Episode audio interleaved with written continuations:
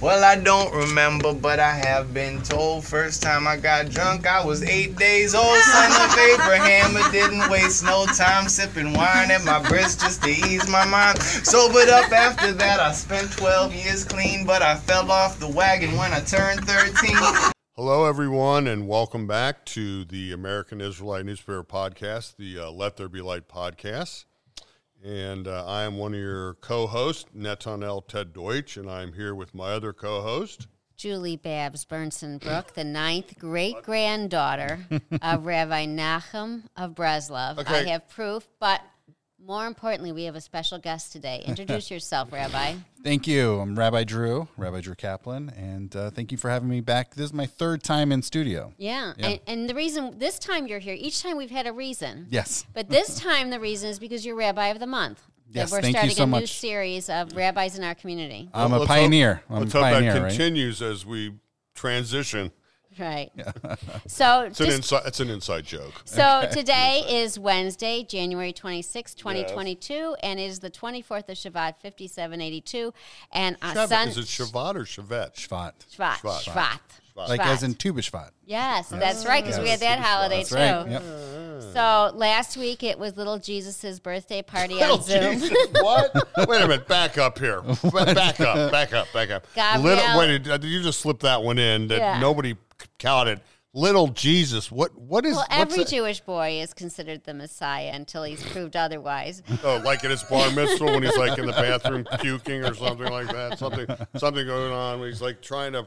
Uh, never okay, be careful. So anyway, That's right, yeah. yeah. So Yes, at the, at the slow when they have the like the ball, you know, going with the, the, the crystal ball and the slow for the dance, and you're like, snowball dance. Yeah. no, no, it's just a slow dance at the ball, okay? And you know, you're like putting your head on whatever. You know, let's just move. We're moving on. Right, Right, so now. Gabrielle Eli Zimmerman. And then this Sunday, I want to wish a mazel tov to my father, Sheldon Burnson, Uh-huh. the eighth great grandson of Rabbi Nachum Mendel of Breslov, and therefore also related to the Baal Shem Tov and then down the Davidic line. Ha- have you Um, he will talked be- about this enough on the podcast yet? Not yet. Uh, Okay. And he will be 89, so I want to wish him a, 89. a mazel Wow. tov on his 89th birthday. So, Rabbi, speaking of bar mitzvahs, give us a little background on your bar mitzvah, where it was, what Oh. you remember. Well, it was October 1st, 1994. It was in Columbus, Ohio.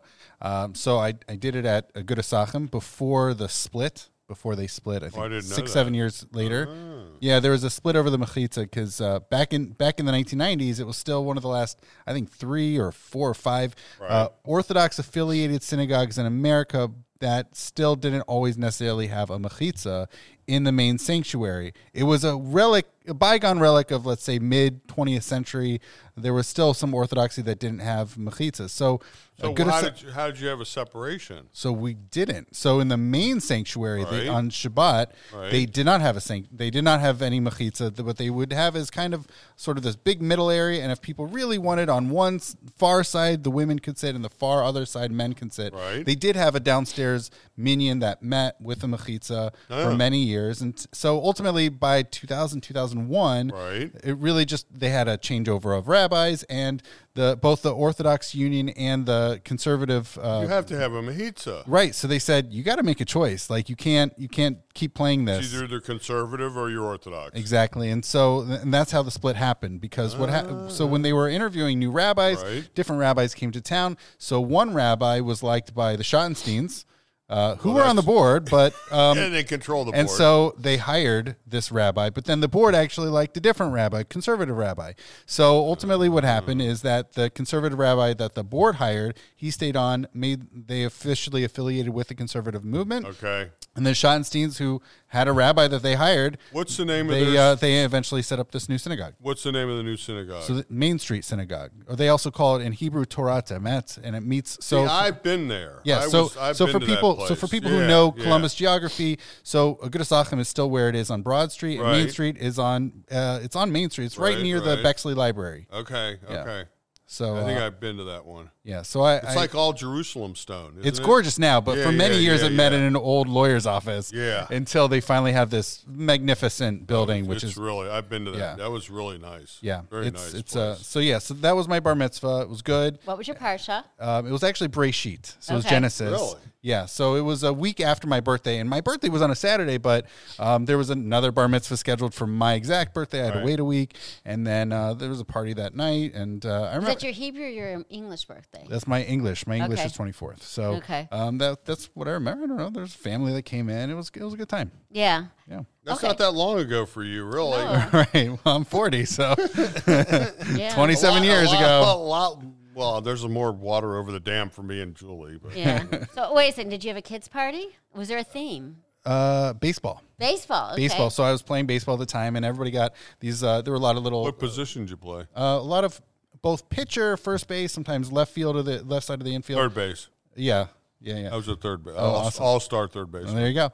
Um, and so I remember one of the fun uh, little uh, takeaways was people got cups, and you could had a lot of baseball stuff. There's lots of baseball tchotchkes on the table, so it was fun. It was fun. All Yeah. very baseball oriented. Wow, that's pretty cool. Yeah. We'll go. We'll come back to that later. All right. um, but in the meantime, we are starting today as the senior issue, Right, right. And Mature senior senior life, mature living. mature living, which Right, we right. are. You are not, Rabbi. We're not there we- yet. I We experience it many hours of my day. Ten years. Yeah, You- Yes, that's, right. Yes, As- he's, tell- he's the chaplain at Cedar, Cedar Village. Village, So, So, it's also on theme. Right, it's Yes. perfectly Right, on right. theme. Yeah. Right. So our first article is written by Age Well Cincinnati, and it's reminding you to get your eyes checked because your eyes actually are the they have the inside view of your body. You don't Right. realize it, but they Mm. can affect you with uh, cataracts, glaucoma, Mm-hmm. age-related um, macular degeneration, they lots of issues. They can also show you when you have a brain right, tumor. right, right. So getting your eyes examined is an important part of your medical uh, exams each year that you do. I think you should at least once a year. Now, I Have your eyes remember when my mother in law, blessed memory, Edith Jacobson, was at Cedar Village. They would Yeah. have an eye doctor that came in periodically and checked Mm-hmm. everyone. Is that what still goes on there? I don't know. I, and some of this is affected by the By COVID, pandemic. yeah. Yeah. I know for many, many months once I started, the clinic had just remained closed until Hmm. things got better. And we also understood more about what was going on with the pandemic and they opened it up. I don't know specifically what the schedule of doctors, I don't know who's, you know, when's the foot doctors there, Yeah. if, if they still have Mm-hmm. an eye doctor. So I'm not actually sure. Yeah, and Beth Kotzon's husband was one of the internists that came around there. Among He still others. does. He I still see him all around, yeah, all the time. Yeah, very did a very good job Scott. with my mother-in-law, Yeah, Scott. Dr. Scott Dr. Kotzen, who apparently is from my town in Central Columbus. Ohio, I know, Um, yeah. and specifically Gahanna. We we come from the exact same suburb, not known for its Jewish population, but Yeah, but you both were there. yeah. Wow, that's pretty cool. Um, Yeah. Now, moving on, there is an article that the city council has Right. made a referendum against what went on in Co- Collie- Resolution. resolution against what went on in Colleyville, Mm-hmm. and then on the JCC on page four is having some major changes. Yes. Um, Leadership changes. yeah, and then our community Well, calendars. so it's you know it's interesting. I, I'm Right. very excited for Mark, who's being able to step away a little bit um, and focus on some new projects. It's unclear, to, and, and I'm very excited for Holly Wolfson, who gets a new title. It's unclear. They mentioned that Jennifer Cash uh, retains her title. It doesn't really say what specifics are new to her. right. Um, I mean, I know they lead off She's saying there's like- changes. I think she's more financial. She Right. does a lot of financial stuff. Right. They say. I mean, they say there's going to be major changes, and they mention her. It just it's not clear what They haven't listed the major changes, Yeah. kind of like a, a novel. They're just setting us up for Okay. what will be the. we'll have to stay tuned for Maybe how it there'll be a follow up article. Yeah. So in terms of what's Maybe going not. on in our community, there's a lot of good things coming up this week. Starting, I think the maple syrup hike by Wise you're gonna Temple, go on that Empty one, aren't Nester, you? yeah, by the Going on Empty that Nesters. one. That's sa- that's well, this, I That's this Saturday. Right, I qualify. I'm definitely an empty nester. Yeah. So I get my maple syrup. I think at the same place you do. It. So it's those big jugs they have at Costco.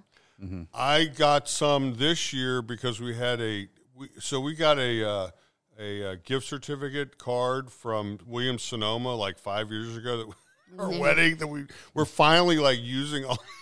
It took, us, took us five years to get rid of some of these Yeah. gift cards. You know, it's like, and I was there and I saw this little cute little bottle of maple syrup. And it said, and I looked at there was like three or four of them, and there was one that had an OU on it. I was like, oh, we should, for I'll- you. yeah, that's, and I got that and brought Wow. that home. That That's was great. one of our gifts from uh, our Yeah. wedding. Maple syrup is really good on salmon. If you're, I, I personally haven't salmon. eaten it. Uh, I haven't eaten it, but I've been we told. had some salmon. Yeah. Uh, we, I cooked some salmon the other day. yeah, I, I have a know you could recipe that everyone maple tells me they really like maple syrup, sense. a little bit of ginger. after it's cooked. No, you, you kind of just in- a little bit, but you, you can't put too much syrup on it because the sugar will burn if you're grilling it. You have to be real careful with that. But Oh. it, it's a good Hmm. A dollop on the on the salmon, Okay, as far as I okay, well, understand. I know okay, I've tasted okay. it on the side without being in the fish. Well, I like it because it's, it's versus like making French toast, which is you know I'm I'm like Mr. Anti Carb. Yeah. Um, I would rather have like some salmon or some lox and put a little on, just a little, you know, just a little bit for taste. I never thought uh, that's really a good idea. Yeah, Yeah. Yeah. anything sweet is always good on anything else. yeah. So um, we have a couple other good things on Sunday. There's Languages of the Jews of Iran, and there's also Finding Your Roots with our friend David Harris. Mm-hmm. Um, Our former guest Ray Warren is speaking at the Holocaust and Humanities Center on Wednesday, February second. Also, also, you should probably point out. I think that the JCC um, Israel and F- Film Festival starts up this, This Saturday. Saturday night. So today is Wednesday. Paper comes out Thursday, and it starts this Saturday. This Saturday. yeah, yeah. Yeah.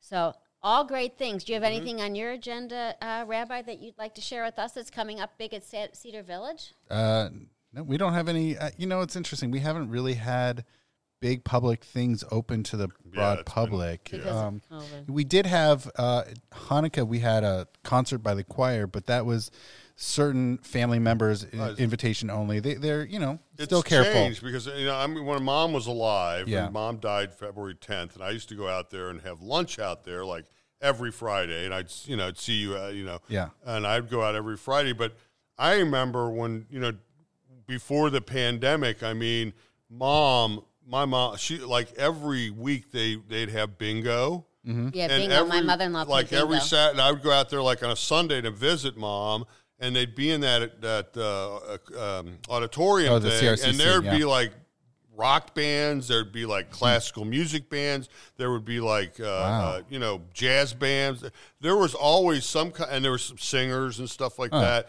Right on that you know, the Mayerson fa- uh, that stage right there, and Oh, wow. the place would be packed with people at a, like on a you know like a They Sunday. said a two lot to, of s- you maybe know, this summer three when things Wow. well you'll be able to do some Yeah. things outside Yeah, under I- a tent. Oh, outside would be nice. So one of the interesting things, I mean, in the fall, things were getting a lot. Well, in the- both in the They spring started, and, and the just- fall. It started going up with this Omicron. Yeah, so in the last month, there have been a lot of between staff and residents. A lot. I mean, it's just going. What's going on in the entire country? Right, it's just the number. It's just simple math. Um, so we'll see when things calm down again. And and you know, I think it's one thing when we have programming for the residents. I don't. You know, we've. I guess some family members have been able to come in. Yeah. Um, but I don't know that we've really put It's stuff. kind of not. It's it's kind of a lot more reduced than it was. I yeah, it's a, certainly a lot easier for people to come in now. A year ago, it was really hard. Well, I went Yeah. when mom. I was when at first. I had to have a mask, and then I had this plastic The thing, face I- shield, and, mhm. and, and I had to glove. I mean, it was like glove. It was like intense Wow. to get in there, and then I could only stay for like you know like ten minutes, like Huh. you know, which Yes. was you know that's like a perfect visit. it's like you go, you hang out. I gotta It- it leave. I gotta harder. go. There's- Yeah. yeah. You know, So- like ten minutes is up. I gotta. go. yeah, a lot of, and again, a lot I of like this is that, a but lot I of this. loved eating lunch there. I was, Yeah. I loved doing that. I, I loved going there for lunch. Oh yeah, a lot of this is you know uh, uh, Ohio Department of Health, so Right. they have to to and a lot of over time, you know, as we learn more Yeah, and more what we can and yep, cannot do with yep. the virus, and also I think you know it's one thing for these various in- incredible restrictions to be in place for months, but as a long term strategy, the Ohio Department of Health has relaxed a lot of these things. So now it used to be very certain circumstances that people could enter only in dire, and also for the first year of the pandemic, no clergy people- were allowed in, Well, none. people were dying and they Yeah. couldn't get in to see their family that Right. year for like a. You couldn't not even get in. You were not Right, it was only- you could bring them to like a window and you could say hello Right. through the window, and then you had to leave. It was Right. like it was right. So fall 2020, a year ago, was Yeah. really only if someone's dying, like actively dying, could family member a certain number of family Right, members come in. one It was really restricted. right, right. After after the spring and certainly the vaccinations really, uh, you know, helped loosen a lot of the Department of Health regulations. So, um, I thank God, you know, a lot of people have been able to visit their loved ones, and and I think more importantly for the residents that they've been able to see friends and family more easily come in, which has been really, you know, a big morale boost. It's been right. really wonderful. Oh So- yeah, you need that. Yeah. so a- absolutely. So as but as far as a large, you know, the thing that's on my mind is in two months from now is the 25th anniversary of Cedar Village's opening. So that uh, I Might I don't be know. If, have a little bit. Might have to be a little bit more subdued than you. would- yeah, I don't know how have to. like a big gala because Jewish Hospital is having this big gala coming up in a couple Really? of months with Yeah. Dionne Warwick. Yeah. And, Wow, and that's they huge. should have like the same kind of thing at 25th anniversary. Maybe I remember when they brought the big piece of Jerusalem stone that Dr. Yeah. Lenny Singer was involved with, and I remember th- going there for that opening. oh wow. That was very cool. Yeah, you have a a lot of things coming up in our community that are are being stifled again because of this COVID. Now, Rabbi, did yeah. did you always want to be a rabbi? What did you want to be I growing up? I don't know that I knew. I, I think there were two things that I knew from first grade. I did not ever want to be uh, in the rest of my life. One is president of the United States of America. I said I don't want to do this. It's too much responsibility. and the other is a school teacher. I didn't want to give grades to kid, to people. So those were the two two immediate things that I ruled out. can't stop laughing. So, so there's is that you want us to put that on your headstone that you know he never wanted to be the president. Yes. He never. So I want on my headstone. I want Yeah. he never wanted to be a waiter. He was never a waiter. I did make pizzas at the Pizza House Okay. in Athens, Ohio. But you didn't serve I- I- once in a while. Okay. I was not a server or working you know, as a bartender. Yeah. you know, But you Yeah, did. so- you went to Indiana and you did Judaic studies. Right, What did you so- start out doing? Because I know that wasn't your initial. So I don't. degree. I didn't have. A, so I mean, I, I I traveled a bit, and I guess we're going to see that when we get to page six. But um, I started out at Indiana, no major intended. Then I uh, bounced around. I, I went to Yeshiva University, then spent a semester in Did Jerusalem. You, did through, you get your degree at IU? Yeah, then- so- so and then, then- you went to yeshiva. No, no, no, no, no. So, okay, oh, okay, so I so I did a semester at Indiana, transferred to Yeshiva University Ah, for a okay, semester, okay. went to a semester in Jerusalem through Yeshiva University, came back to Yeshiva University, and then went back to Indiana for three further semesters, graduated mid year, and then went back just because I didn't, you know, it was still the winter. So then I went back for another semester in Israel, more yeshiva study before going to New York for rabbinical school. But um, when I came back to Indiana, Right. because I had so many Jewish studies credits, I was not actually intending to major in Jewish studies. I Right. figured, and you know, my dad said, "Well, you have a lot of credits. Like, at least see what you can do for a minor and work on something else for a major." So. Right. Having spoken with the advisor, she said, "Look, you can take a few classes, get your minor, or take five or six, and boom, you have a major." So it was, for me, it was a really easy decision.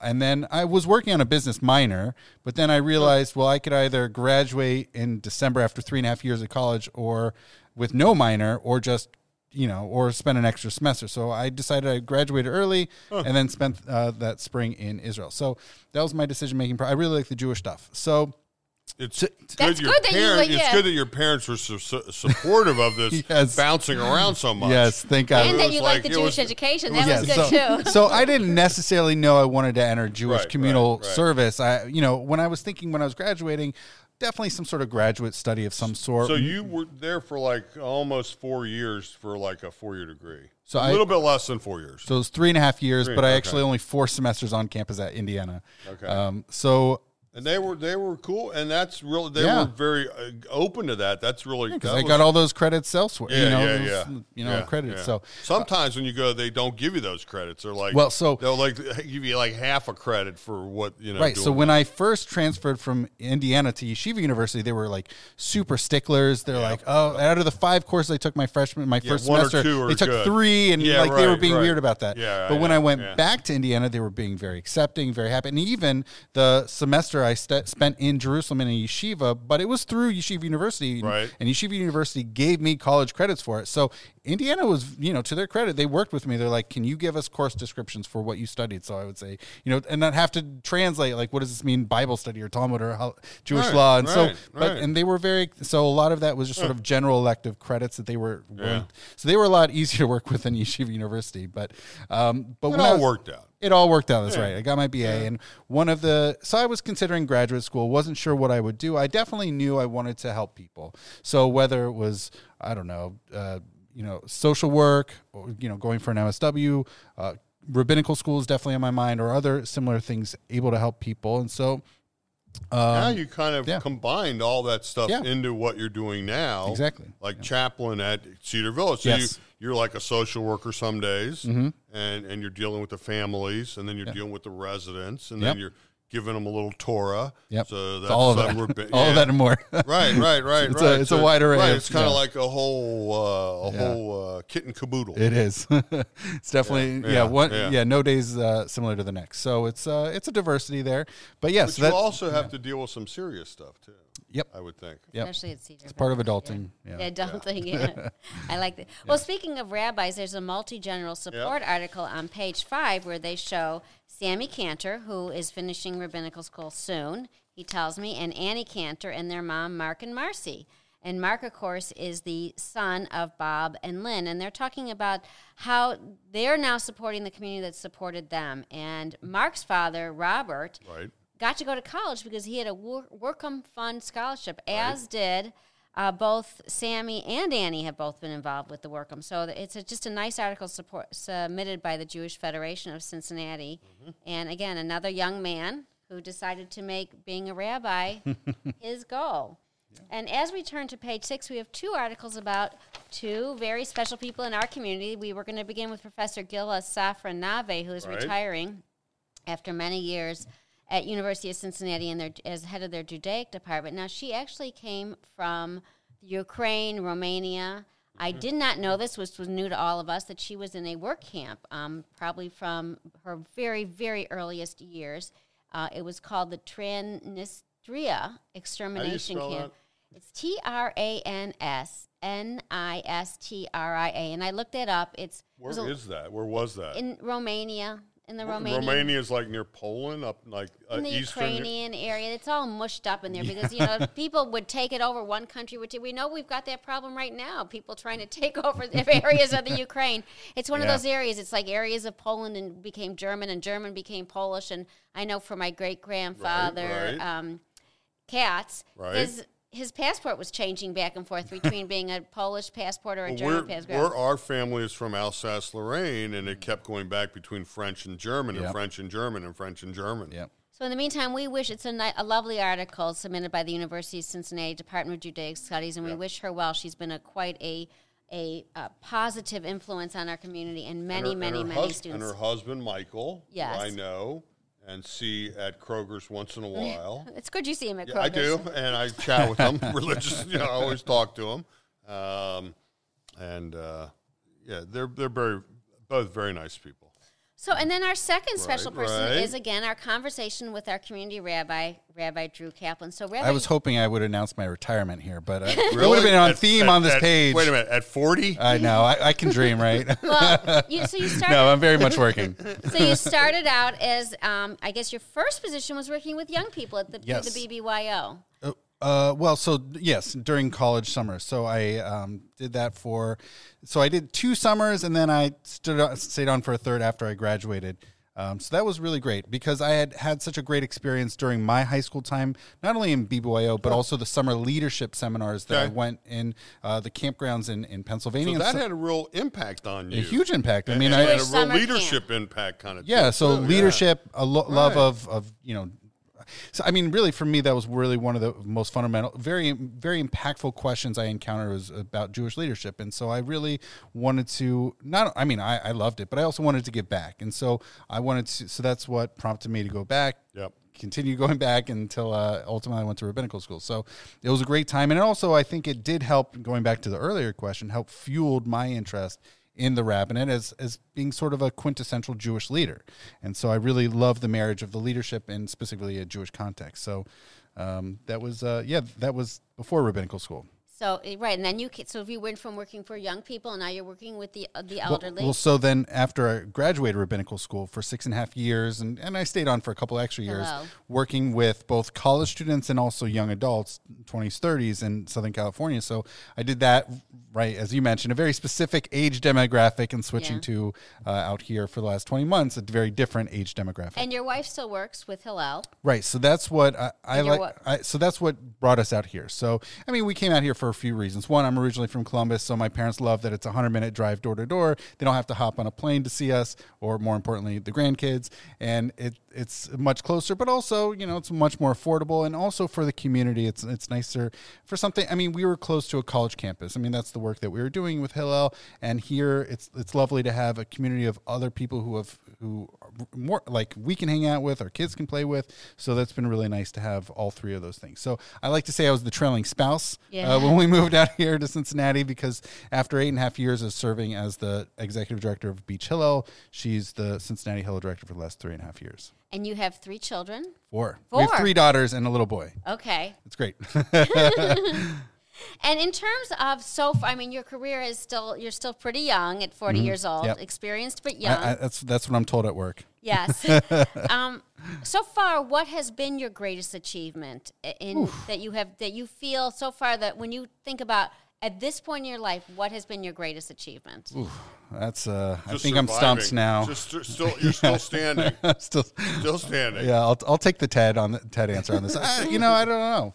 Still alive and kicking. Or you could say I can. pass. I'm not. I'm not. I'm not saying I don't have accomplishments. he's I'm gonna like, the but it's pass, it's it's pass, you know, pass on that One. there's a lot of competition for my accomplishment. I don't know. I Yeah. have to, that's definitely great. well, I'll you'll come think back. about it and get back Yeah. with us. We'll have a we'll have a, like a, a follow up. Yes, I mean, look, obviously, one of the things that I'm very excited about that was covered in this is, um, uh, you know, obviously, professionally, I, I, you know, last 20 months I've been at Cedar Village, which 20 out of the last 22 months have been, you know, the majority of the pandemic. So I've, I've really um, helped steward a lot of, you know, stuff and be there for the residents.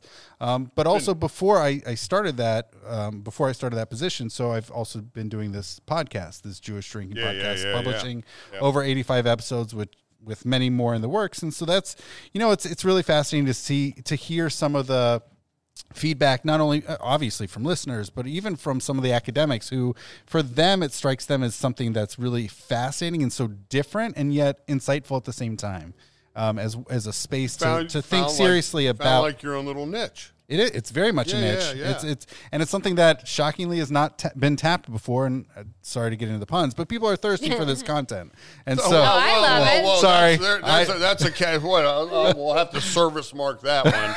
Uh, they're thirsty for this content. there you it's, go. It's a there you lot go. of fun. I've learned Yes. a lot from that. As Wonderful. I, I talk Yes, a lot. choose- Of, we have one was- listener right here. but at the same time, after listening to your podcast, I've Yeah. come to realize that there's a lot revolving about the process of making wine, Yes. about Like, when right, you right. can drink the wine. Right. Yeah. Um, we even we talked before, about be- recently. before we went on uh, on today, we were talking about the, the Jews in the bourbon business in Kentucky. Yeah. Absolutely. And there was a lot of Jews in Yes. that business. and even from Cincinnati, even Yeah, um, yeah. even uh, we don't think about this Fleischmann's. Right. They, Yeah, yeah, yeah, Fleischmann's, we, we- know them right, as the right. yeast company, but they also use that yeast to create whiskey. Which, Right. Ah. Yeah. So there's a lot of interest. i- i- So we're educated drinkers, but we do, and you, and you can't say that we don't have problems. We know that Jews do become alcoholics and right, drug right, addicts, mm. like any. right, we're right, normal. right. We're normal. We're humans people, too. We're Right, humans too. right. But at the same time, I have learned a tremendous amount about different things about Queen Right. Esther because I know that mm-hmm. probably is going to come up again Reese, in the And next near coming, future. yeah. Right. yeah, I mean, there's interesting topics I never thought about. Mm-hmm. Someone having a slave dancer that's, that dances at the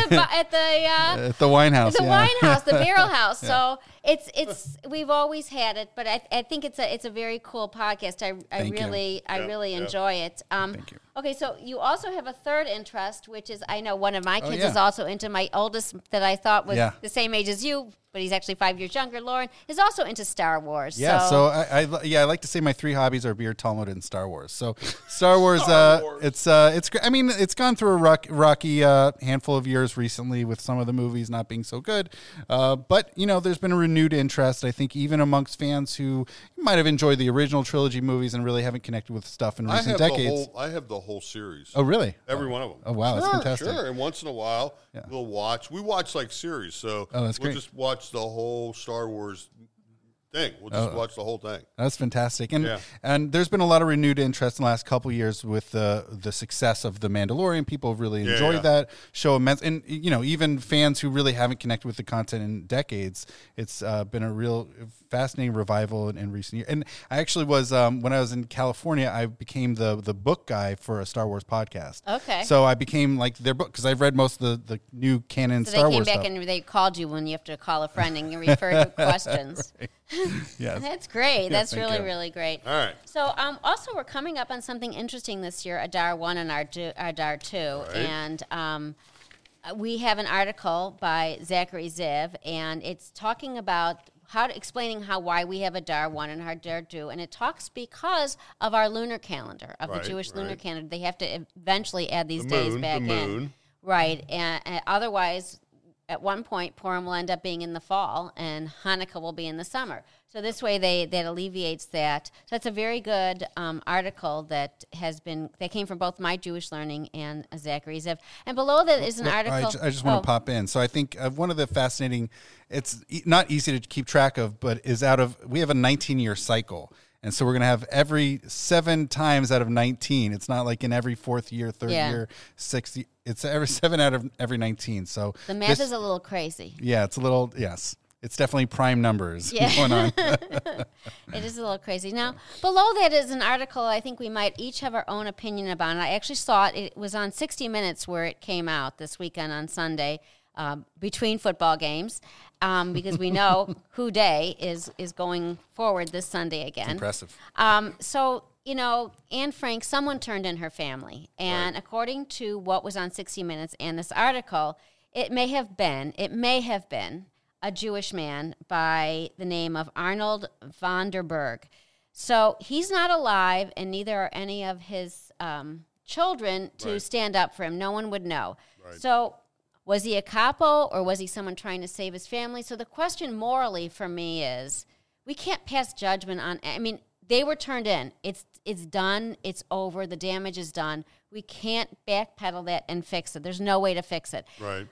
But was he doing it to save his family? Was he doing it because he was forced? Was he threatened? Was he a capo that did something like this all the time? Nobody will know.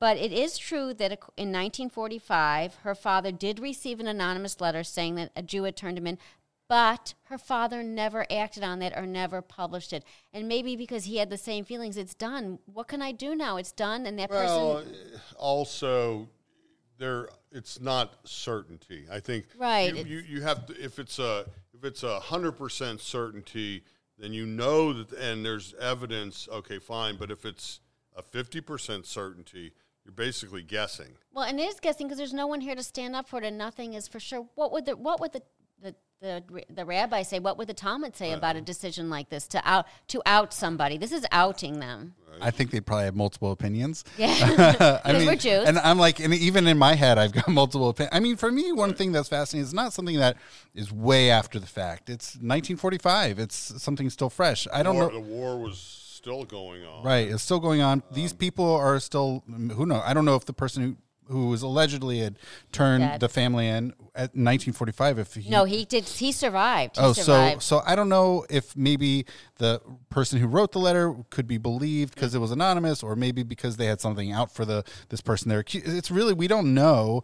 Um, I, I don't know how much there's you know nowadays how much it affects that person. They've been long dead, so Right. does it really matter? On the other hand, I, you know, Anne Frank is a really fascinating case. It's it's a face to something that's you know we have six million who who perish unfortunately, um, and it's just such a hard thing to wrap our heads around the face. Like it's so impersonal of a number. so- but I think what's great about Anne Frank is it's a face that we can really connect, and we really have a sense of not only her personhood but also her family. We have they're, they're people. We have a three dimensional sense of who they are, and it and it's, I think yeah. So I think it's something that we can. connect. I don't think anybody really cares about you know who turned in so and so or whatever. But this is something that's very particular. It's uh it's really putting a, a face to. I kind of yeah, think is also it's unfortunate that she, that she didn't live.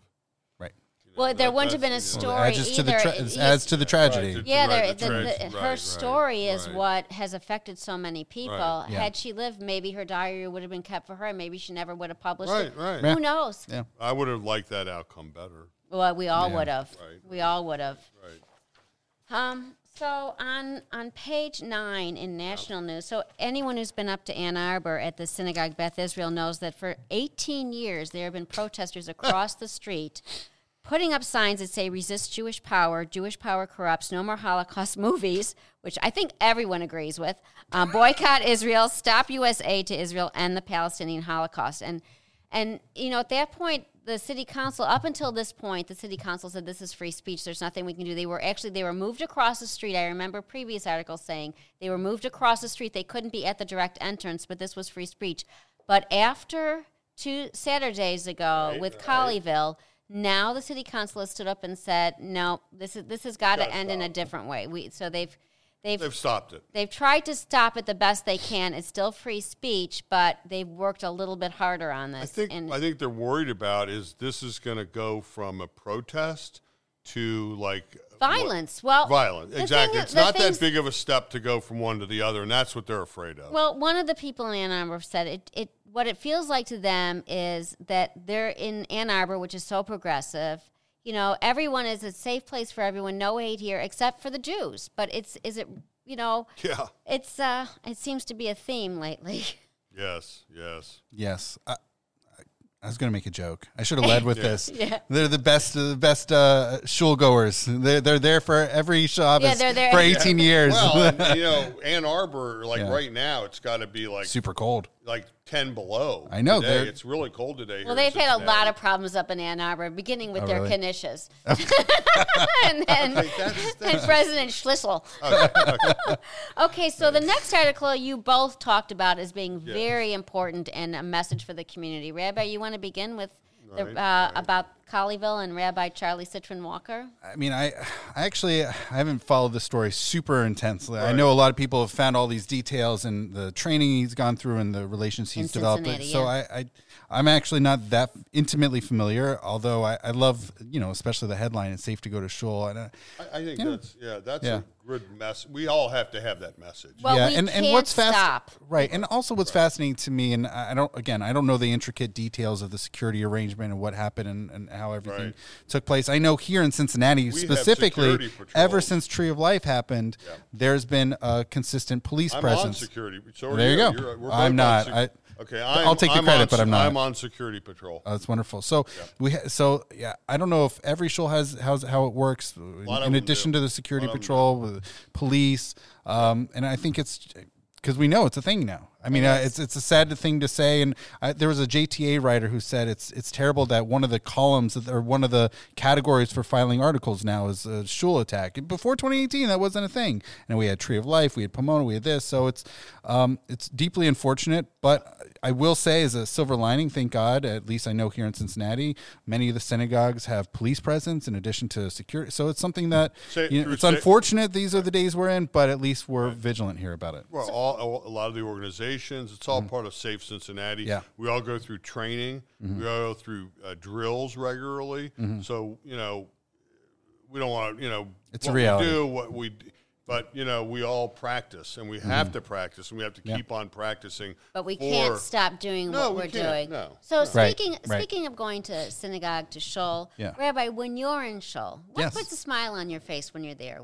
You know, when you're ever sitting down and you look around and you think, you know, Hey, I don't know, just other What's people. happening? Yeah, just the, the other folks in shul, and you know, especially it's, it's- you maybe you haven't seen someone in a few weeks. It's great to see them. So that's that's what I enjoy. Ted likes the kiddush. He's thinking Uh, about the kiddush. There's also the kiddush. well, that's, there isn't a kiddush at Sha'arei Torah right now. Uh, it came back this past. Sh- well, it actually, Right, right. it actually For- came back right. this past Shabbat in honor of a recent wedding. Uh, Right, if you Leah, Leah, Yes, and- it, and it's you'll- it's a little tease for a- page 14, but yes, there was a recent. Kid. There had yes, Kiddush had been on hold for two three weeks because of the rise of Omicron. going back to kiddush or not kiddush? Or- So I don't know. I don't, I know don't if know. that was just a special one-off uh, in Yeah. celebration of page 14, one of the weddings that Right, recently right, happened, because there was family in town, or if uh, or if it's going back. I don't know. we'll see. Yeah. So uh, before we get to page 14, we want everyone to know that there's possibly the chance coming out of um, out of Israel. Israel. I- Why is it out of Israel? Because she's coming from the United States.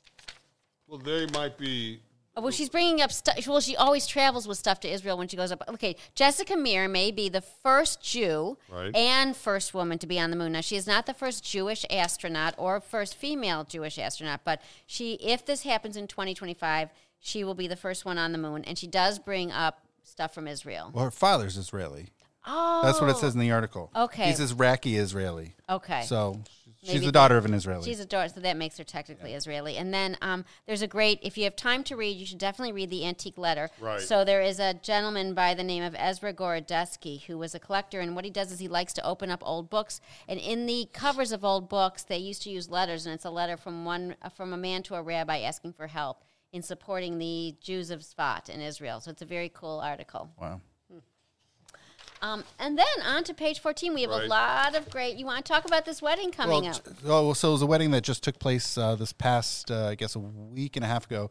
So um, it's uh, the local person is Zimmerman, Leah Zimmerman, and uh, so she married a Yoni Levine, who I met on Shabbat. And so he, I guess, they were back in town. The wedding was not held here in Cincinnati, but I guess they had visited. They traveled here after the. I think the wedding was on MLK Day, on Okay. And then they came here, spent Shabbat, and they had family in town and a kiddush at shul. Are they going to be living here in town, or they live somewhere I else? suspect not. I, I think somewhere on the East Coast. Okay, so there's a lot of great weddings. We have a new baby, Kayla Vincent, and uh, there was also the wedding of Benson and Marlena Stone, as well as Daniel and Brianna Nick Nazer. Nick Nazer, both very, all very cool.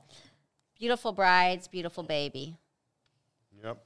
All right. So, how long tov. have you been Mazel married? tov. Yeah, Mazel Tov. Rabbi, how long have you been married, and how did you meet Ra- Rachel? Almost 14 and a half years, but who's counting? Yeah, and how did you meet Rachel? Um, we met, and we lived in a similar neighborhood in New York City, in Manhattan. Okay. And so initially, initially, initially, it was really just at a Shabbat lunch. Uh, someone down the hall brought me to a, Shabbat lunch of friends, and subsequently, we, I mean, it's, it was, whatever. There, there's only so much space. We went to the same synagogue. There was also a huge singles community where Yeah. we were in Washington Heights. So it was, you know, it happened. Yeah. And so now, uh, in a couple of weeks, we'll be coming up on 14 and a half years. Congratulations, Mazel Tov. Thank you.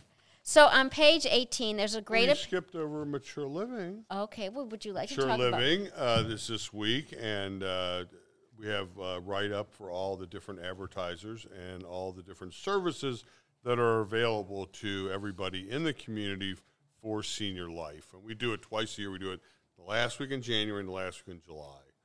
So please utilize and There's some good use- resources there in there. Very good I skipped over some good resources. Yeah, On I mean, it might be worth hanging on to for anybody Yes, thinking they- about right. using or or looking, reaching out to, or you know, or or someone just uh, can go back to the Israelite website and, and find this uh, Yeah, this whole yeah, guide. Yeah. So at Cedar Village, are you doing a lot of educating your your residents on how to use the internet and get things done? How to? I Hmm. mean, sure they've got to know Zoom by now.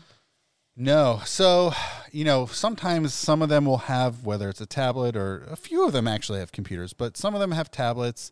Um, how much they know how to use them, you know, I'll help them if they need, but some of them just aren't really that interested or don't know Yeah. how to. Um, I know, you know, it's really interesting. The first in 2020, when it, when Rosh, it was time for the high holidays, Yeah. so someone from one of the local synagogues had dropped off a tablet or two for congregants of theirs who, you know, in 2020 we weren't doing in person services. Uh, in 2020, I'm sorry. So they dropped it off, and this person had really had no, never interaction with anything of a touchscreen of any sort. So um, it's really tough. I mean, It's what like we would just like look. what- It's just yeah. I mean, you have to it's a whole of get new educated on that. Yeah, you have to spend time with it. Yeah, Um, yeah. I really haven't. I mean, it'd be interesting if someone from JFS would like to come Mm-hmm, and, and educate. Um, some are open and interested, Well, and some, JCC, I and think- again, there are a handful who have computers, tablets, smartphones, but by and large, uh, I think the JCC used to have classes, computer classes for uh, this for- demographic, yeah. Uh, yeah, Yeah. folks. Oh, I just I just want to point out something really quickly on top of page 18. Right. The headline, um, something that I've heard. I think people are used to waiting for Godot. So they, they say Gal Gadot, but it's actually Gal Gadot. It's uh, it's a Hebrew word. It's not French. It's Hebrew. So the T is pronounced Gal Gadot. All right, well, check out. That's uh, a great that opinion piece. And uh, Sedra of the week. Really quickly, page 19. Yeah, so Rabbi Riskin, he mentions, uh, he's referencing something of Rabbi Joseph Soloveitchik, his rabbi. Right, Uh, right. so he mentions stuff about, it, it- it's basically harkening back to one of the most famous books of his teacher, Rabbi Soloveitchik, something I read 20 years ago when I was in college. Of um, One of the most fascinating things is thinking about these two separate covenants. There's this uh, covenant of Egypt and covenant of Sinai. And this is something that Rabbi Riskin here is articulating, which is that uh, there's a, I think it was a totally new idea that Rabbi Soloveitchik developed of we have this sort of like as a people this sort of covenant of Egypt that we've left Egypt together as a people. That's sort of our, our covenant of fate. That's just what happened. But also thinking about this covenant of Sinai, that we are, it's not just about what's happened to us in the past, but also where we're headed, working on our destiny and thinking about moving together and forward as a nation. So, And this kind of goes back to that Anne Frank. Do we constantly go back and think about the sadness of the Holocaust, or do we move forward with the information and things we've learned? So, I, and so that's one of the interesting things that the Rabbi Rabbi Soloveitchik, uh, that Rabbi Riskin is writing about is it's it's it's not one or the other; it's both. Right. That we take both with us, thinking about the past while looking forward to the future. All right. So on page 20, we're actually going to let Rabbi Drew do the bicentennial today. Oh, there we go. Upper top left, we have 1889. The Jewish home for the aged and infirm is dedicated. So that was many many decades ago, and that was one of the two precursors of Cedar Village that ultimately merged in the 1990s. And we know that last week we talked about the how it was the other the other two Jewish homes were now it was Golf Manor and the Orthodox Jewish home were now both ending. They had their final meetings. Right. So that this Jewish home for the aged and infirm in 1889 ultimately became Glen Manor. Okay. Um, and then the Orthodox home was in the early 20th century that was created. So then, yes, in the 1990s That's they good merged. and then to I- know. Yes, and then super bottom far right is just 10 years ago another uh, Cedar Village. We'll That- get to that. We're, Oh, we're I'm jumping- I didn't- I didn't know how tight you're we're on time. You're jumping. You're jumping ahead. So Go to 150. so down at 150, um, just so everyone knows, Beth Elohim is a congregation that began in 1749. It's one of the oldest Jewish congregations in the United States. It, it was uh, from the Spanish and Portuguese Jews that came from London. So that's a ve- has a very interesting history. But below that, I want to talk about the Stauffer system. So everyone knows about the machine, the wiggles your fat away. This was actually a couch, and you had to go to beauty shops in order to lay on this couch and lose weight. It was kind of like could you know you had to go to years ago when you wanted to get a suntan. They had the salons where I you like would lay down. uh, Tanning beds. so like this the- was a this was a couch. pitch. Yeah. A new a new year, a new, New you. you, yeah. You can be slender, vibrant, fresh as cherubim. right. cherubim. Cherubim. And there are actually there were testimonials from women who claimed that they lost weight and Wow. that they and from just laying on this couch and so you could buy the one then at home. You didn't have to go to the beauty shop. Right, After all, you right, had an at home system, just like at home tanning booths. Wow. And you would lay and they show pictures of this couch and it just vibrates. And what happens is you're probably having such a nice time on there and relaxing and reading magazines you forget to eat. That's how you lose the weight. okay, moving right along. There's one of Ted's moving right along. Moving right along. All right, so 75 years ago, you've got 75 years ago, there's a great article about Jascha, Jascha Heifetz, who was coming to Cincinnati. Now, he started playing violin at two years old. His father, Reuben, was a violin teacher as well as a concert master, and he put a bow in Jascha's hand as a two year old, and he became a prodigy, and he came to the United States, and he, hmm. He w- they say he is one of the world's finest violinists. Um, and I can remember as a child, he, he died in 1986, but I can remember as a child my parents talking about Jascha Hai. uh, He, he may Wow. have come to Ravinia, which is an outdoor music festival, or something, but my parents had talked about him, or they must have played some of the music, but supposedly just took your breath away. Um, okay. And then um, 50? 50 years ago, you said, Well, I, a doctor and Lewis S. Becker announced the bar mitzvah of their son Alan J. Becker on Saturday, February 5 at 9 a.m. at Adath Israel Synagogue. Relatives and friends are cordially invited to worship with the family and attend the Kiddush. the Kiddush following services. And then 25 years ago, the Marcy, the wedding of Marcy Lynn Jacobson, that doctor, that's Dr. Jacobson's daughter, and Gary David Blockman took place September 1st at Adath Israel Synagogue. Rabbi Irvin Wise officiated. So Marcy is with the Jewish Federation, and I know that Gary Blockman is an attorney, and of course Rabbi Wise is going to is one of our persons of the years, Right, and we will be right, interviewing right. him on Wednesday, February second. He's coming. He's going to be doing a Zoom interview with us. So if anyone wants to hear what Rabbi Wise has to say about things now that he's retired, that'll be a fun interview. And then below that is the Girl Scout cookies that we all know are kosher. And they are again for sale. I just li- lined up for seven of them. They have a new one now that uh, hmm. looks very, very tasty. And they also have Oh, the Buckeye? Wow. yeah, Is look, it really? I, I think Buckeye? it's the Buckeye or something. It's delicious looking. Whatever it is, it's chocolate. I, I got Wow. all they, three of the chocolate. they came ones. over exciting. to our house on Saturday Yeah. and knocked on the door, and How many then did you buy? I couldn't buy them on Saturday. I said, I can't buy ah. them today. It's Shabbos. Can you come back? And they were like, okay, we'll come back. They never came back. No, they're not. They'll sell them at the Kroger or somewhere. Hmm. I'll be I'll Are be you- sure to look out for the Yeah. I Buckeye like ones. those Yeah, uh, the- the shortbread ones. Yeah, I like the the s'mores. The new, S'mores, there's yeah, s'more yeah. ones, and then of course the ones that are chocolate with the peanut butter are Mm. very good. So, uh, are, did any of your girls become Girl Scouts? I've had a couple of my girls sell girls. I mean, not consistently, but Yeah. yeah, they've sold. here I and was a there. Girl Scout through high school. I was a Oh, wow. cadet. Yeah, I liked Girl Scouts. I was a Cub Scout, like and then the I was uniform. a Boy Scout. Yeah, I liked the uniform. Um, and then now to finish out ten Finish years. out ten years ago. Ten years ago, bottom right, we have another Cedar Village mention, uh, which is uh, I don't know exactly what was going on in 2012, but they have a whole new array of programs and services to de- designed to meet the needs of older adults. So I don't know exactly what they had or didn't have. Actually, it says expanded rehabilitation services hospice and an elder abuse shelter. So I think that was the sh- That I think they had a Shalom. up, yeah. they'd Yeah. started, and I think it, I don't know if it was the, necessarily the first of its kind. It's certainly a It- rare. It was in Cincinnati, uh, in, In the area. Yeah, in I Ohio think, was I the first that of its kind. Um, uh, Carol. Uh, Elliot. Yeah, uh, Carol Carol. Silver uh, Silver Elliott. Elliott, Yeah. that's it, that's so it. she she created that, and I I, Yeah. I came across articles about that, um, but I, I think it's since gone away. Okay. I don't think it's still going on. Okay. Now, in Jews of the News, as well as Right, today in. Israel history, there is. We have talked about this when we first all got together about the Dybbuk, and we talked about the movie A Serious Man, which I think everyone really remembers and really still thinks about after you've seen it. You see that movie, and you have to see it again.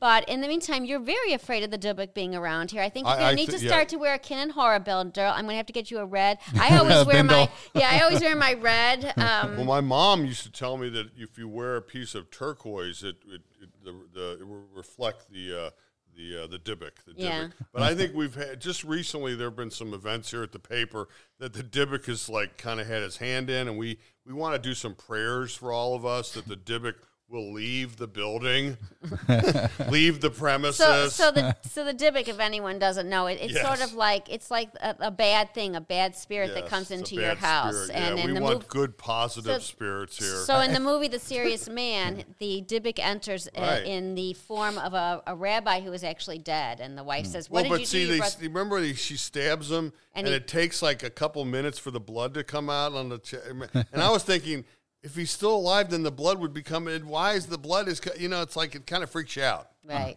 So very. I clearly have to rewatch that movie. But yeah, you got to That's um, a really important scene. yeah, so uh, First scene. So I just want to do a plug for a former Israelite uh, column. I think in October 2020 there was a yeah Jordan Frankel talk about all these sorts of uh, Yiddish expressions, and I think he talks about Dybbuk and where that comes from. I think it comes from uh, the Hebrew dibuk of something that's connected. Like uh, Yeah, yeah, uh, so, yeah. it's I think it's some sort of like a soul that's somehow clinging to someone. I think that's Yeah, the we need to connection. remove them from the premises. they need to go on to their next world because they're no longer welcome here in the paper.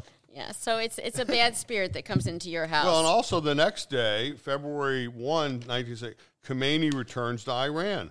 And uh, that has had a major impact on the uh, regional politics of the Middle East since then, to this day. still to this day. Yeah. Um, our dining out with Bob Wilhelmy talks this week to Canaric Grill, and I have Mm-hmm. to tell you, they have the chicken schnitzel. I, I didn't ever hear about chicken schnitzel till Lauren Brook came back from his Yavneh trip To Israel, and he comes home and he tells me he ate only chicken schnitzel. I'm like, well, what's chicken schnitzel? He goes, oh, it looks like a chicken nugget. So I, know now what a chicken. Well, it's it's like a uh, it's a schnitzel. it's a fillet. It- it's, it's, a schnitzel. it's a fillet. It's like a breast, and then they they Hogan's it. Heroes used to talk a lot about schnitzel, so I didn't think it was a. Jewish food when I was a kid. That could be beef or chicken Yeah. or, or veal, um, but that it's like lightly coated and then fried or baked. Um, you would see you're you're you're cringing. Right. She's well, cringing except I used used 'cause I used veggie chicken nuggets this Oh, weekend in yeah, my veggie, Holland. They yeah, were yeah, very yeah. delicious. Yeah, you could do that. Um, all this food talk. Yeah, food, food, food. All right, we've got uh, As we That's, said, that really eat our seems to be the theme going on Doc- food. eat our calories. Dr. Ken Manges has got an excellent, uh, excellent uh, uh, column this week. And he does actually- remind us- There's a mistake above it where it says incidentally iris, uh, when that should be psychologically speaking. But we'll just tell you that now, so don't write even looking or for that. call in because we know we made the mistake. You know, it's funny. I was reading an obituary of um, uh, of Mr. Heifetz, Jascha Okay. Heifetz, in the New York Times, and it was filled with typos. Uh, so this was really? 19. Yeah, there was a ton. I don't know if it was when it- they transferred it to you know now to, from to electronic version from an old. It wasn't the clipping you read. It was actually the elect. There was a ton of typos, so no one must ever go over. And I was thinking, Wow. wow, the New York Times there was tons of typos. Even they it. make mistakes. Yeah. They make Wow. mistakes. Even they, you know, we, you'll see that in the Wall Street Journal. You'll read an article and there'll be mistakes. So it's like Wow. somebody well, might have staffs been are very yeah. thin nowadays too. Yeah. We're Yeah. all we're all short staffed right now. It's just it's. But I do want to say one thing that Dr. Manges does Right. point out that sometimes our memories can fool us, and what we they think we can. hear Yes. versus what we know we've heard versus what someone said we said Right. can sometimes get mixed up, and that's the last three paragraphs. So, So, the point of that is that you should always give the other person the benefit of the doubt. well, and then you also have to remember that when you're arguing with someone, is their perception is their reality. So it doesn't make a difference what you're thinking because it's their thoughts too that count, Mm. and uh, it's a it's a two way street. Yeah. All right, so moving on to obituaries. Yes, and we have Dr. Philip Edlin, which I just learned was a very good friend of our late Uncle Marvin of blessed memory. And So they he's went to the medical father school. of Jory, Jory Edlin, who Edlin. used to work at the paper. An- another person who made his mark here at the Israel. Well, he's he's he then went on to um, s- Huntington Learning Center. and he's doing really well. And I just talked to him the other. day. We called up about his dad, and so Yeah. he's in the Coast Guard Auxiliary with me. So I I interact with him through that, and uh, I just was so saddened to hear his father was a, it was really uh, you know he was a gastroenterologist. yeah, Yeah. and uh, and Jory is one of my favorite people too. Jory's is just He's a really- doll. He's a nice guy. I run into Nice him here and there. And Rabbi Simcha Kraus, who is near and dear to your heart. So I, Right. so I might have met, met him, but I, I definitely, um, you know, the people mentioned here are within my sort of camp, so to speak, of of modern orthodoxy. Um, he, it mentions that he was a shul rabbi and went to Israel to to help start up a yeshiva. But um, I think what it stands out here, what makes him greatly significant, he started this international Beit Din within the last decade, um, which really seeks to help free agunot, these chained women. really important thing. It is, and so it, it was. Uh, you know, it's interesting because even in this obituary, that he definitely got some. Un, people weren't fans of it. Certainly, people Kickback. to the right. It's very difficult. It's very difficult, but I mean, ultimately, like he was trying to to be this moral force to fix this sort of moral stain Right. of these women who. Uh, you know, Well- well, let's through no fault of their own, their husbands wouldn't give them the get. They wouldn't allow them to divorce. And while men can, you know, within the the bounds of of Jewish law, they're allowed to remarry, but women cannot.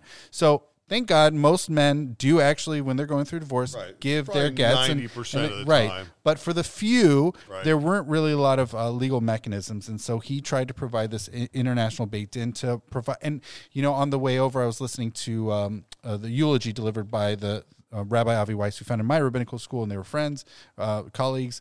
Um, and he was saying how one of the women who had been freed from this agunah status by uh, Rabbi Kraus, it was just so incredible. She was very thankful for this positive force in her life to really help free her from that status. So um, he definitely did a lot of good through this this international Beit Din. So, to help those who may not remember what we've talked about in the past, an agunot is a woman whose husband will not give them a get. Right, and right. Originally, some of this came out of, let's say your husband dies in war and they can't bring back the body or they Yeah. don't know. They had to come up with some sort of a, a system, a plan. So they had some rules. But Mm-hmm. from what I understand, because I also I listened to it, not only your podcast and our podcast, Mm-hmm. but I listened to one called 1840 with Rabbi David Bashevkin, and this Yeah. has come up a couple of times. I understand now that among the Orthodox young rabbis, that a lot of them will not marry these young couples unless they have a prenuptial agreement where they agree that should divorce unfortunately come, and. Right. we have to be honest, it does happen even to the best Yeah, yeah. couples, Does. that they will give a get. Right. Right, and the the way that that sort of prenuptial agreement works is it's it's a financial incentive for th- once they agree that they're going to get divorced that he gives the get. Otherwise, it's going to you know it's just going to keep adding up on I a understand, daily on a basis, daily basis. and really work to to uh, financially incentivize him to just give the get and just be done with it, so they can both both move on with their lives. Right. Yeah. We have to be human and have and have So may their, may their memories be for a blessing. So death notices. Uh, Constantine Klotzman, age 94, January 22nd, 2022, 20 Shevat, 5782. Uh, Joy Glazer, Nee Rivers, age 92, January 20th, 2022, the 18th of Shevat, 5782. All right, Nancy Schwartz, Nay Collins, age 89, January 20th, 2022, 18 Shvat 5782. Uh, Bessie G. Wolf, Nee Greenstein, Greenstein, age 104. Wow. January 20th, 2022, 18 Shevat, 5782. May all their blessings. Well, we should also blessing. probably say Dr. Philip Philip Edlin, Edlin. 97, passed away on um, January 15th. January 15th. and Rabbi uh, Simcha Kraus. Right. May all their memories be for a blessing. And I must say, they all lived to be quite aged and had very, very full lives. Long, full lives. Yeah. All right. So now we get to my favorite part. Everybody else hates it, but I still love it. Okay. This is from the best of Jewish humor by Henry D. Spalding. Uh, joke of the week. A venerable old man was celebrating his 100th birthday and was asked by a reporter, To what do you attribute your advanced age and remarkable physical condition? I'll tell you, replied the centenarian. When my, when my wife and I were first married, the rabbi who performed the ceremony suggested that whenever I saw an argument coming, I should take a walk around the block.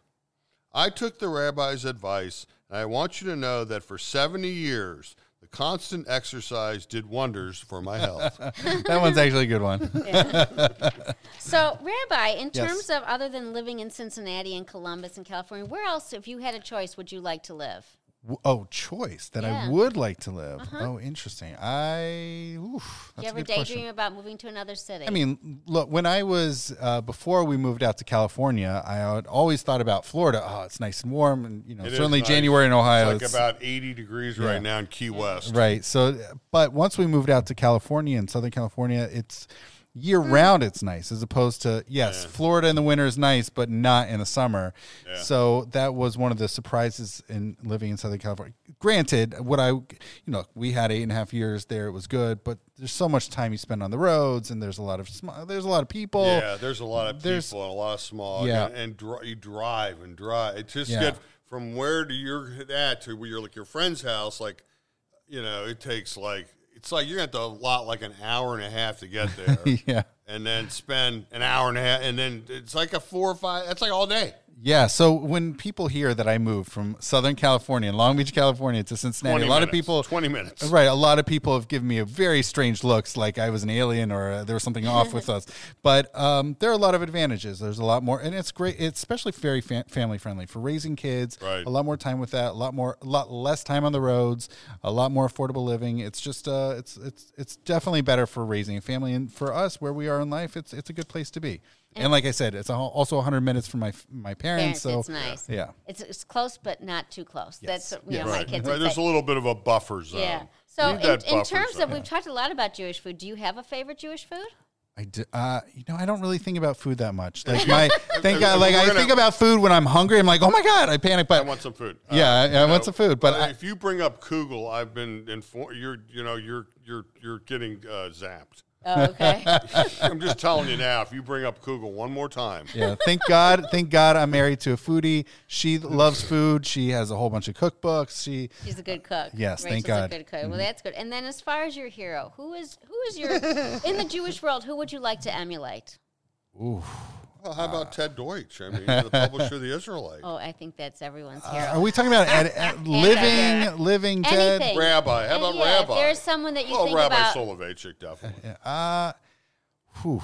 You know, obviously, this is something I'll have to think about. I'll, I'll just give you an answer. I don't know if it's necessarily the best answer for me to this question, but one rabbi I'm very fascinated with in the Talmud is Rava. So he was huge in the in the hmm. early fourth century uh, in Babylonia. He was uh, he really helped. affe- he was very intellectually influential for the development for the rest of the Talmudic era. Um, and it's it's funny because he's actually a huge wine lover. Okay. Um, and that's he had probably this- why he- I've heard his name on your show. Right. Well, you probably, and it's funny because one of his most famous students was the biggest beer brewer in the Talmud, Rav Papa. But um, they, that'd be a really fascinating time. I'm sure really fascinating conversations because he was definitely uh, very brilliant and um, intellectually uh, gi- uh, giant. Now, back then, when they brewed Yeah. beer, it was warm beer. It wasn't cold beer. They It wasn't the same way we refrigerate. Right. They didn't. They didn't. They didn't. They didn't drink cold beer like we like. You know, pe- people now drink cold, the coldest beer they can get. But now, back then, there was no. You know, they just drank warm beer. I mean, I you know it's interesting. I actually I don't I'm not such a stickler for refrigerating my beers. I keep a lot of them, maybe in the basement. Right. Right. Um, right. so maybe cool ish. Yeah. Um, yeah. So Well, I'm beer is also good for baking with. You, you can make Yeah. beer. You can make bread with Yeah. beer a lot because it picks up on the yeast and it rises from the beer.